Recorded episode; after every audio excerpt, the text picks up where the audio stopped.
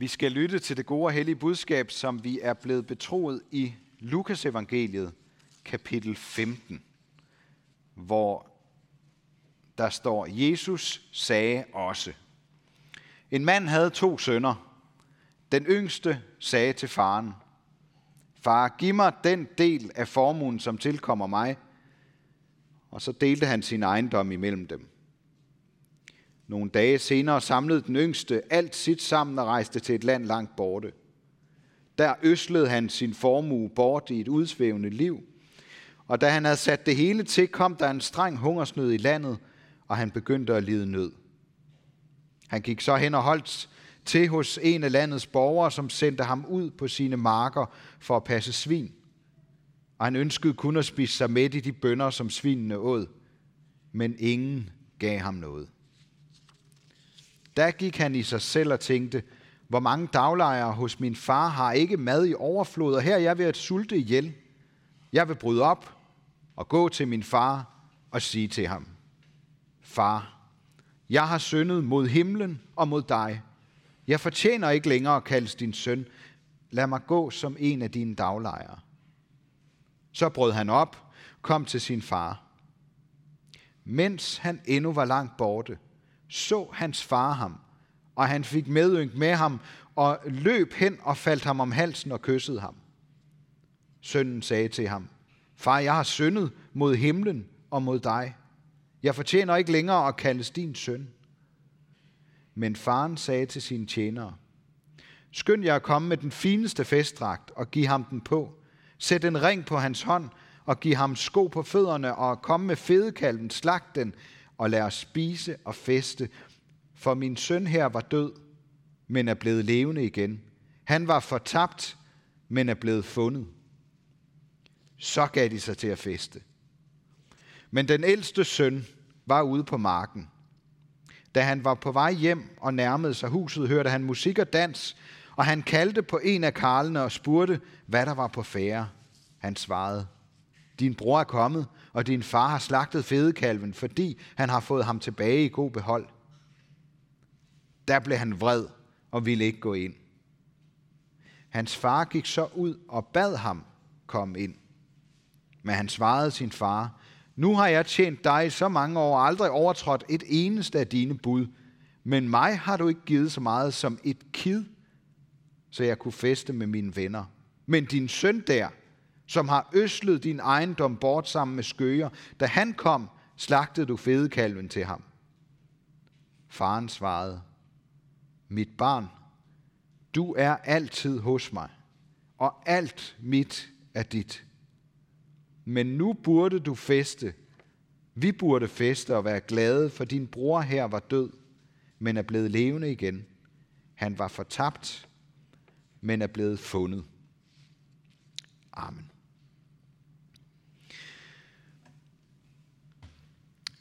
Ja, her i dag, der har jeg så øh, selv været med til at beslutte, at gudstjenesten skal handle om tålmodighed. Og øh, det har jeg på en eller anden måde fortrudt allerede, fordi jeg er af natur ikke særlig tålmodig. Øhm, jeg har lært mig at være det i bestemte situationer, men prøv at spørge min familie, om tålmodighed er en af mine dyder, så vil de grine højt. Heldigvis, så er det ikke vores tålmodighed, der hverken redder os selv eller verden. Det er udelukkende Guds tålmodighed. Og det er den, Jesus åbner lidt for i sin kendte historie om faren og hans to sønner, som vi har lyttet til i dag. Men vi skal også omkring vores tålmodighed, eller mangel på samme. For er det ikke en af de to ting, eller er det ikke en af de ting, de to sønner har til fælles, ud over deres fars kærlighed? Altså den der utålmodighed. Den yngste kan ikke vente på, at faren skal dø, så han kan bruge sin arv frit efter egne ønsker og lyster. Og den ældste har ikke tålmodighed til at fejre sin brors hjemkomst og redning, fordi han føler, at det burde være ham, der skulle have en fest. Deres utålmodighed, den er meget menneskelig og kortsynet. Og der sker det fatale, at den gør dem blinde for deres fars tålmodighed med dem. De ser det på den måde, at de har krav på noget, på bekostning af deres bror. Først den yngste med arven, og så den ældste med festen. Og sådan er tålmodigheden, en utålmodigheden i sit inderste væsen. Den gør os blinde for andres liv og behov. Vi kan kun se det, vi selv synes, vi mangler, når vi er utålmodige. Og før vi har fået fat i det, så slipper utålmodigheden ikke sit greb i os. Utålmodighed, det er i slægt med utaknemmelighed. Prøv at lægge mærke til, hvordan der ikke er det mindste rum for tak, når utålmodigheden tager over. Det er kun krav, skuffelse og korslagte arme. Utålmodigheden, den deler ikke med andre. Den vil have det hele nu. Hele arven, hele festen, hele opmærksomheden. Og den får os til at overse hele sammenhængen. For hvad har de to sønner og vi med dem egentlig krav på og grund til at være utålmodige over? Nå ja, for de fleste af os, så øh, er det som i trafikken, hvor nogen har sagt, at det kortest mulige tidsrum, det er fra den grønne svingpil begynder at lyse, til bilen bagved dytter. Hvis det ikke havde været for de andre trafikanter, eller hvis det ikke havde været for alle de andre mennesker rundt omkring os, så vil der jo ikke have været så meget grund til at være utålmodig. Jeg tror ikke, det er uden grund, at Jesus fortæller en historie om to brødre. Fordi han ved, at vi let får det svært med dem, vi har tæt på os. Vores nærmeste, vores næste. Det er der, vi har udfordringerne. Vi ser splinten i vores brors øje, før vi får øje på bjælken i vores eget. Måske handler det om, at vi i virkeligheden ikke har tålmodighed til at se ordentligt efter. Utålmodighed, det har det med sådan at se mønstre og irritere sig. Det er altid et problem med dig, det der. Hvorfor skal vi altid vente på dig? Hvordan kan det være, at du aldrig hjælper til? Med utålmodighed i blodet, så overser vi Guds velsignelser på vores vej.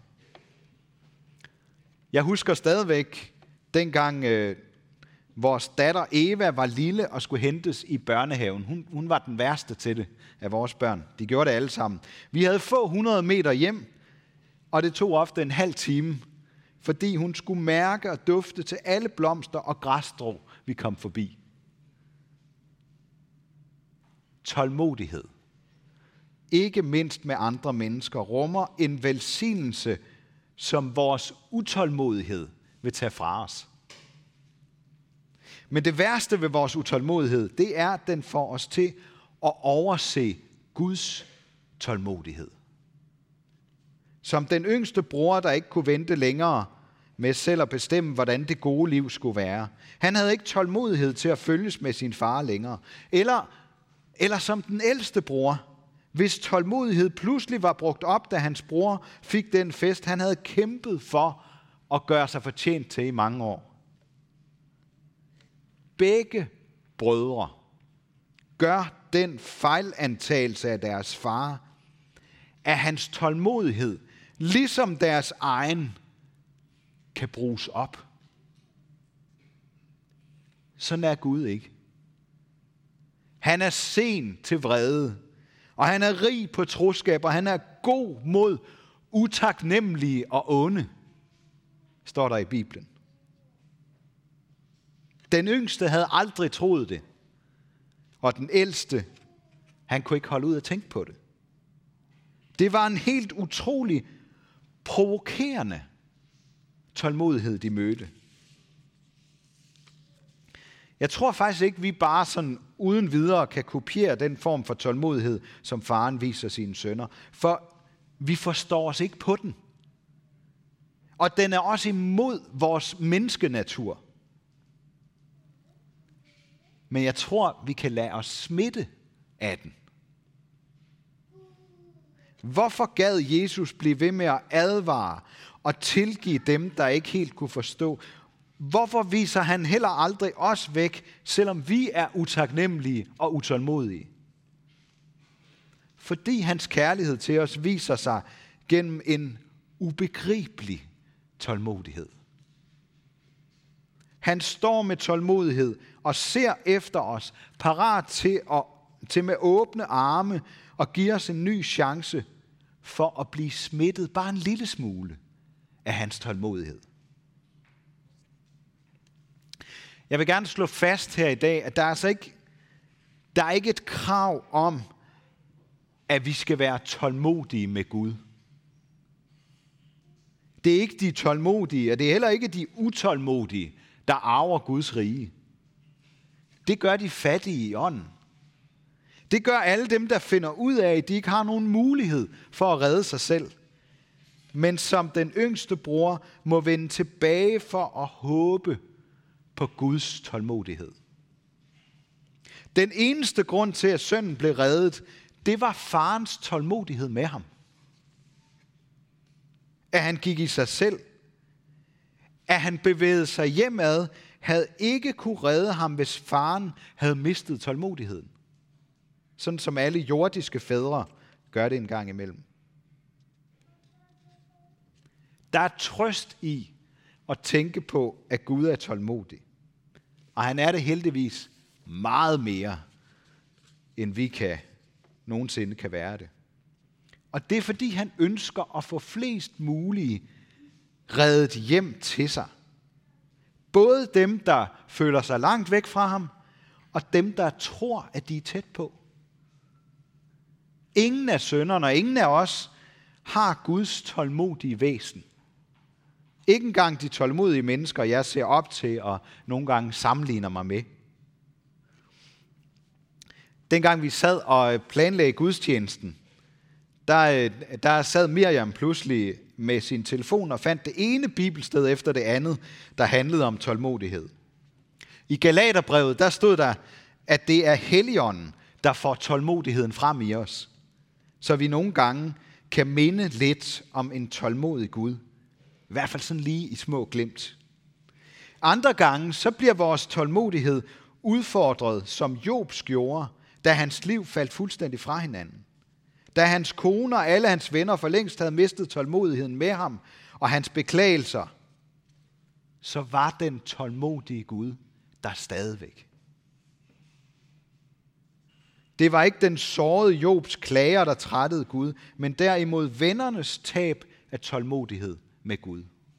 Eller med Job.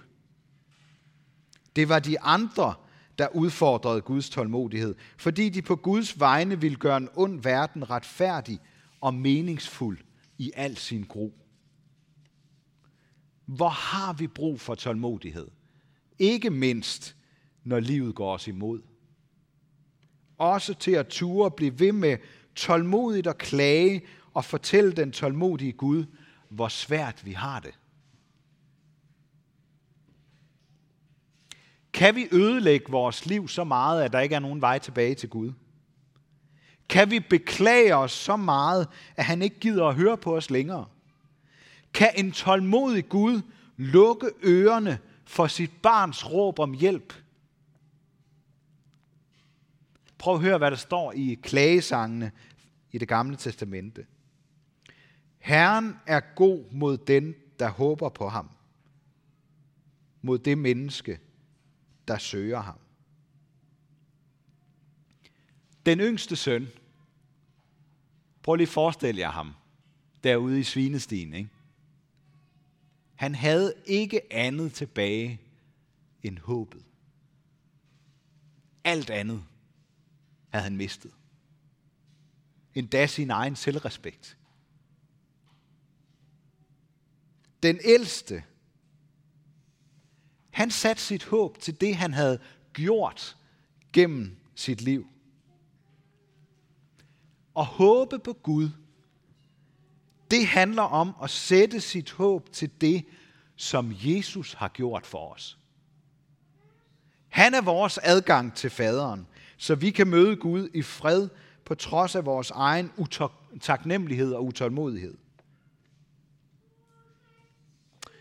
Og så er der også utålmodigheden efter, at Gud skal gribe ind i menneskers liv. Den må vi også godt vende i retningen af Gud og fortælle ham om. For det rammer en stærk livsnerve i den tålmodige Guds væsen.